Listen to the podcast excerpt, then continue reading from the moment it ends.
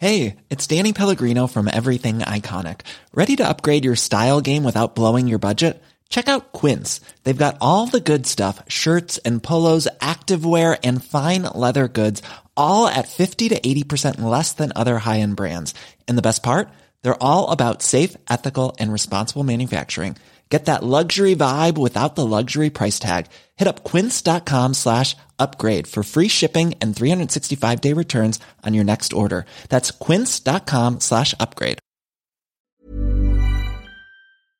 Do you know a student getting ready to go to college? Or are you looking at going back to school yourself? The Woodward Hines Education Foundation and the Get to College program help more Mississippians get to and through college to get certificates and degrees that lead to meaningful employment. They offer free college planning advice, including hands on FAFSA completion assistance through in person or virtual appointments. Visit gettocollege.org to learn more.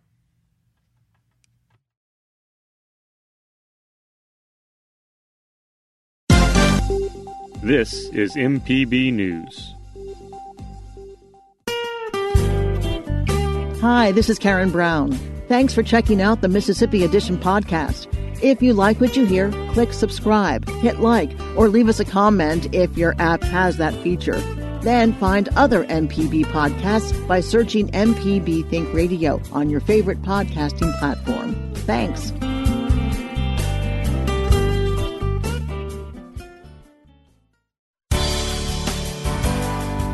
Good morning. It's 8:30 on Tuesday, November 10th. I'm Karen Brown and this is Mississippi Edition on MPB Think Radio.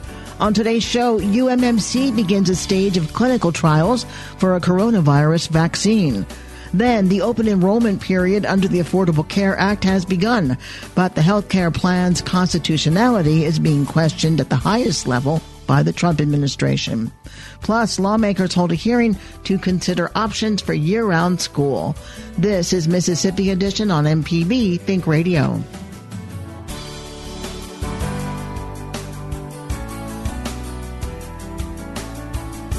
Pharmaceutical manufacturer Pfizer says an early peek at its data suggests the vaccine it's developing may be 90% effective at preventing COVID-19. The interim analysis from independent data monitors looked at 94 infections recorded so far in a study that has enrolled nearly 44,000 people. However, the announcement doesn't mean a vaccine is imminent and trials of other vaccines continue, including at the University of Mississippi Medical Center, where a trial begins this week. Dr. Richard Summers, Vice Chancellor of Research, shares more about vaccine development with our Michael Guidry, starting with the phase three results of the Pfizer trials. The phase three is really more of an efficacy trial to look to see if it's really works in the environment it's supposed to? Does it protect people from getting COVID? And and um, is a bigger trial. I think they said there was forty thousand in the in the trial for Pfizer. So once a a vaccine reaches the, the, stage of, of trials, uh, what is the next step? And is this process going along quicker than what we're used to seeing when it comes to vaccine development? Oh, absolutely. This usually takes years to develop. And usually after uh, the phase three clinical trials, sometimes they'll do a phase four, but really it's ready for um, clinical use thereafter. We have heard that there are different ways of developing a vaccine, different types of vaccine. Uh, what kind of vaccine is this Pfizer vaccine and how would it work? One is, of course, what they call the killed virus vaccine, where they just take the virus itself and make it ineffective or dead and um, inject that and get an immune response. Then they have an what they call an attenuated virus, where they um, modify the virus so that it's not virulent anymore, and but it's still a live virus. And then there's the third kind, um, which is actually in our clinical trial that we're doing, is a what they call recombinant uh, virus, where they take another uh, virus that's not very infectious or very harmful and um, combine it with the bad virus it, so that you get the antibody response, but it, it doesn't have the risk of hurting you. Well, that's a great segue into what I wanted to ask you next, and that is the, the clinical trials going on at UMMC. Um, what can you tell us about how that's progressing? So uh, we began screening for enrollment today and expect to start actually doing vaccinations by the end of the week.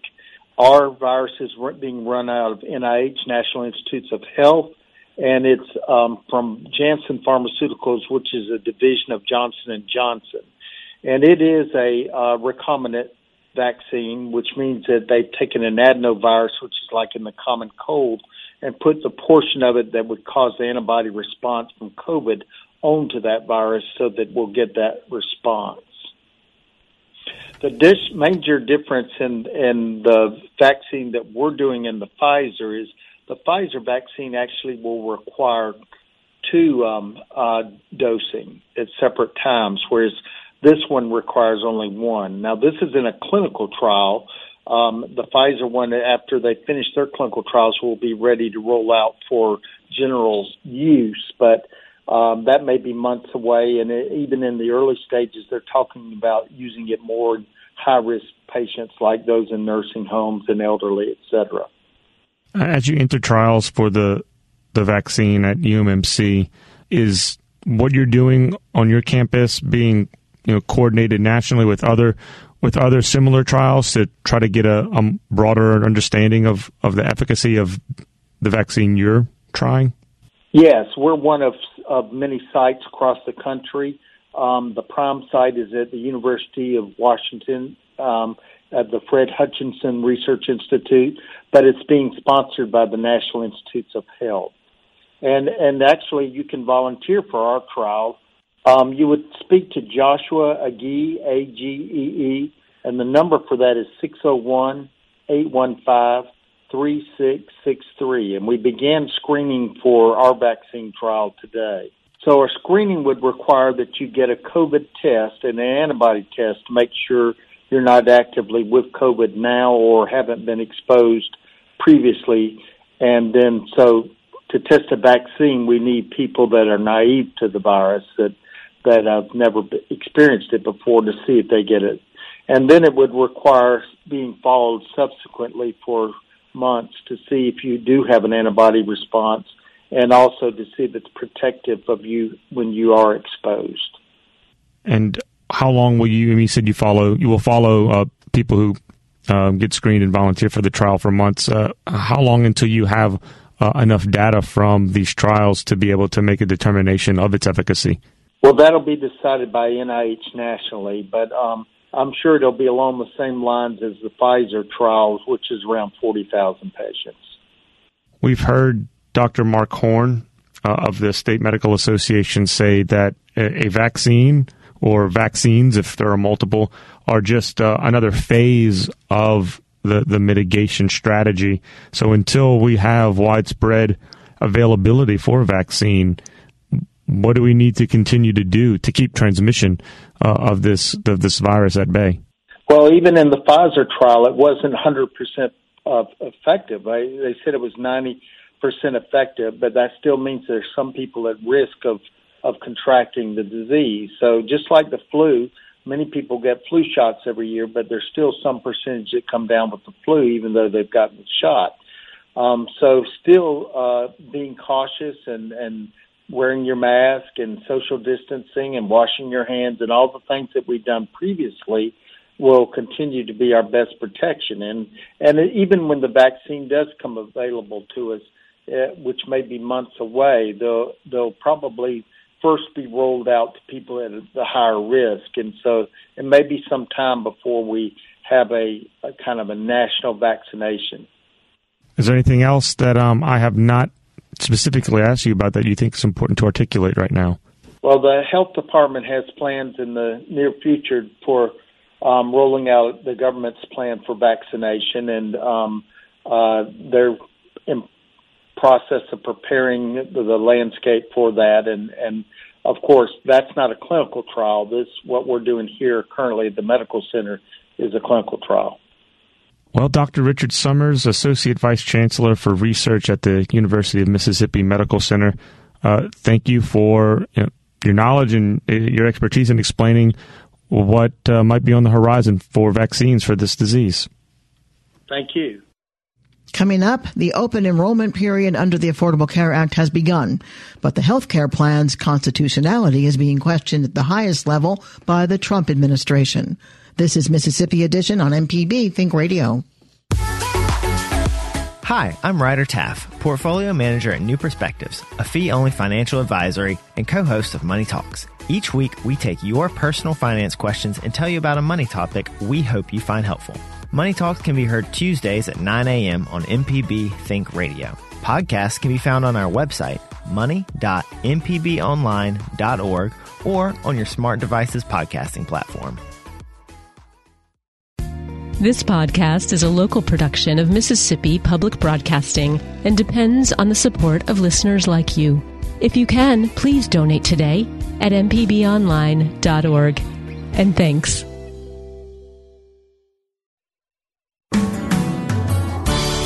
This is Mississippi Edition on MPB Think Radio. I'm Karen Brown. Open enrollment for health insurance through the Affordable Care Act began earlier this month. 99,000 Mississippi residents receive their coverage through the ACA, but those Mississippians could be at risk of losing health care coverage if the U.S. Supreme Court rules the Affordable Care Act is unconstitutional. Today, justices will hear oral arguments for and against the health insurance program. The Trump administration is seeking to end the ACA with a decision expected next year. Insurance Commissioner Mike Chaney says those in need of coverage can sign up this year, but is concerned about the ramifications if the program is struck down. If you've never enrolled in the Affordable Care Act, you should go to www.healthcare.gov and uh, on the screen you will see what state do you live in and click on your state, in this case Mississippi. And it's a fairly easy uh, form to fill out and they will ask you some questions, and you need to have the information at hand when you go online on your income, your W 9s, or, or your latest tax return if you have one, because they're going to ask you what your income is, how many members of your family, and et cetera, and where do you live. And they're the questions that normally would be asked when you buy insurance, and it's easy to do. If you need help to fill that form out, you can always call 1 800 562 2957 and ask for help, and we'll, we'll direct you as to where to go. Again, that number is 1 800 562 2957. How many plans in Mississippi are subsidized? We have two plans in Mississippi that are subsidized. Both plans are offered throughout all 82 counties of the state. They're offered by Ambetter, which is part of Magnolia and Centene, and the other one is offered by Molina, which uh, in 2020 had uh, about 40 states 40 counties, not states, in the state, and they now cover all 82. And and the good thing for the consumers of this is this: uh, they both have essentially the same networks, but one way may have a better network than the other. So it might be beneficial to look at each plan to see which network you want to stay in. No one is required to have health care anymore. Is that correct? Well, you're not required to have health care. Uh, there's no penalty for not having health care. But let me just say, it's not smart to go without health care. Uh, doesn't matter if it's not the law. Uh, it's not smart to do that when we have um, health care available to you at affordable prices, especially if you're under 250% of the poverty level, which is about uh, $35,000 for a family of, of three or four. And if you're worried about that number, go, pick up a cell phone. Just about everybody has a cell phone, and and Google uh, poverty level for the state of Mississippi, and it'll it'll pop up for 2021. Uh, that that's important that you have health care. We have approximately um, almost 400,000 people in the state that are uninsured. That's 12.9 percent of the population, totally uncalled for.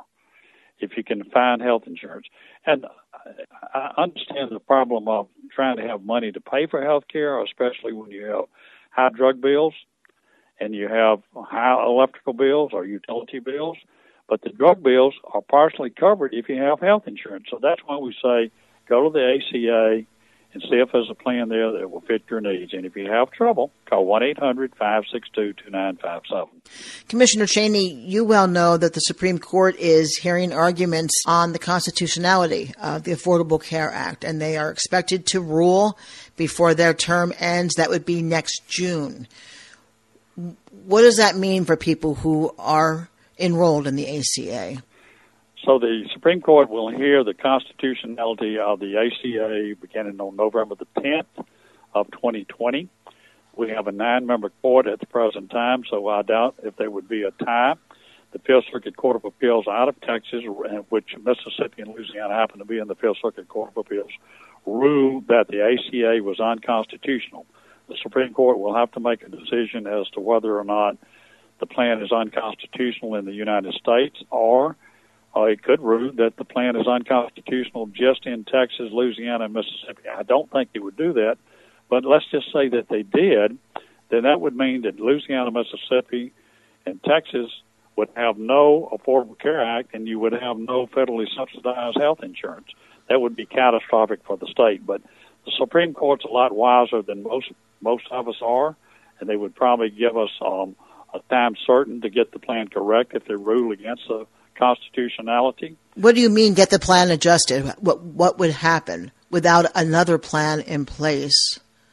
Well, I, the Supreme Court, if there's no plan in place and the Supreme Court rules that the present ACA is unconstitutional, I believe in their wisdom they would say you have until January 1, 2022 uh, for Congress to act and get a new plan in place, or uh, it will be uh, unconstitutional beginning January 1, 2022. I'm not saying that's what would happen, but that, I believe that's what they would do. It would be catastrophic. I'm telling you, it would be catastrophic for the courts to rule that the plan is unconstitutional effective immediately, right then. If that were to happen, it would throw this whole country and the healthcare system into chaos. Mike Chaney is Mississippi's insurance commissioner. Thank you, Commissioner Chaney. Thank you so very much. The Trump administration is seeking to end the health insurance program through a legal suit with, and Mississippi is among the states that joined in the lawsuit. But the high court challenge hasn't stopped Dennis McDonald and his staff with the nonprofit My Brother's Keeper from signing people up for health insurance through the ACA. The people that we're seeing and servicing need it. And they, and a lot of, like I said, a lot of people do take advantage of it. It has a lot of people. So, if, for instance, if the Supreme Court Act doesn't go through and, and they, of course, it, it, won't affect this year, but if, if it affects next year, then you're talking about over 200 million people that may be affected, that may have pre, pre uh, existing conditions and all of that. So it's, it's, it's quite helpful to a lot of Americans, you know, and it gives you options to get assistance that may not be uh, Medicaid or Medicare or, or being on. So it gives you options to try to get uh, better health care for yourself and your family. How do you feel about the Trump administration seeking to end the program going before the U.S. Supreme Court? Well, here our stand on it is that that we hope that doesn't happen because we know Mississippians. Um, we have a lot of people that are not insured and that are underinsured. And our goal is to try to get everybody with the best health care, especially now you see with COVID going on, there are a lot of health care concerns going on in our community. And so we want to make sure that everybody that that can get help gets that help and that we can assist in any way possible, making sure that they know what the options are and that they're weighing those options. There are a lot of things that are coming into play that people don't realize and don't understand. So it's important that we make our voice heard. And so it's our stand that this does not happen. Well, we really appreciate you taking the time to speak with us and uh, appreciate that you are working to help folks. Well, Dennis McDonald with My Brother's Keeper, thank you so much for your time and shedding light on this. All right. Thank you. Enrollment for next year began November 1st and runs through December 15th. Coming up, lawmakers hold a hearing to consider options for year round school. This is Mississippi Edition on MPB Think Radio. Hi, I'm Walt Grayson. You can now listen to the wild, weird, and wonderful stories of Mississippi with Mile Marker. Some of the big names that travel up and down the highways, obviously Elvis and Johnny Cash, and you have Jerry Lee Lewis, Carl Perkins. Join me as we hit the roads of Mississippi on Mile Marker. Johnny Cash suggested that Carl write a song called Blue Suede Shoes that was all kind of created with Aaron Amory. You can listen by going to mpbonline.org slash radio or by using your favorite podcasting app. This is Mississippi Edition on MPB Think Radio. I'm Karen Brown. Mississippi legislators are considering modifying the K 12 school year to an alternate schedule. Yesterday, the Senate Education Committee heard from experts about what year-round education would look like in Mississippi. The schedule removes the traditional summer break and creates several smaller two or three week breaks throughout the year. Corinth School District has used an extended calendar for five years. Superintendent Edward Childress told the committee the decision began by assessing the district's goals. Our ultimate goal at looking at moving to a modified calendar deals specifically with focusing on um, student achievement um, and growth and ultimately preparing our children for college and career readiness. But at the same time, with a focus on equity. And, I think that's something that is a serious part of the conversation that it deals with the equity of learning for all students. And it's the equity of learning that we made sure when we went to a one to one initiative uh, five years ago that every child had a device, just as Mississippi is doing right now. Um, equity is extremely um, important. But as we look to it, time is part of the equation. And as we look at the availability of time, 330 minutes a school day, and it goes all the way down to 772,200 minutes of school um, that a child is going to be in from kindergarten through 12th grade. So, time's going to be the first part of an equation that we're going to talk about in just a minute. But that's ideal time. That's not taking out student absences. That's not taking out teacher absences. That's not taking out time for assessment, other school activities that you're going to have. And what we see is, is that some students need more time than they're going to see during the regular school day. Childress says the ad- uh, adaptation of a new calendar requires coordination with other entities in the community, starting with introducing the calendar early. We had even put out proposed calendars that showed how a modified calendar would look, where people saw it in advance rather than just seeing it at the first time that it was being adopted by a board. We had to have those conversations with community organizations. We had to have those conversations with daycare providers because those are very important to your operation and you have to do. And at the same time, we had to have conversations with teachers um, and administrators. And I guess what I would say is we were really moving in the right direction. But when teachers said, this is the right thing to do for our children, that's really what clinched the deal in Corinth. So I give the teachers the credit because the teachers said we need to look at opportunities to provide real time remediation rather than looking at only a summer school model or an extended school year model. Now, going back to that equation and going back to the wraparound services, just adding extra days, which we offer during the intersession, just adding those days is not the answer in itself. And so that's what I would say is if people want to look at this, you can't just add extra days for children to receive remediation and enrichment. You've got to make sure that you do some strategic planning and that you have that quality instruction and everything that you need to have in place. In the modified calendar, breaks between academic sessions are used for additional student engagement programs. Childress says it's important for these programs to be engaging. During those th- uh, five weeks of intersession, we, as I said, run that program from 8 until 3. We take the traditional holidays, they remain. But during intersession, we look specifically at doing remediation, enrichment, and other activities. Now, when we look at that remediation, enrichment, and other activities, it's designed to include all of the components that you would have.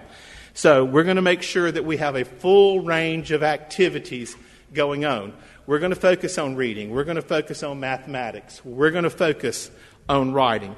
But at the same time, we're going to have art activities. We're going to have music activities. We're going to have physical education activities because we want it to be an experience that children will enjoy. Technology has been a long part of it, and I think technology will change a lot of where we go um, in the future. Legislators say they are not looking to enact a mandatory statewide change, but are considering ways to make year-round learning easier for Mississippi school districts. This has been Mississippi Edition on MPB Think Radio. Thanks for listening to the Mississippi Edition podcast from MPB News and MPB Think Radio. Don't forget to subscribe if you haven't already, and if your app lets you, leave a comment or review. We really do appreciate it. Remember, you can always get in touch with MPB News on Facebook and Twitter, and fresh episodes of the podcast are posted every weekday morning. I'm Karen Brown. Thanks for listening. This is Mississippi Edition from MPB Think Radio.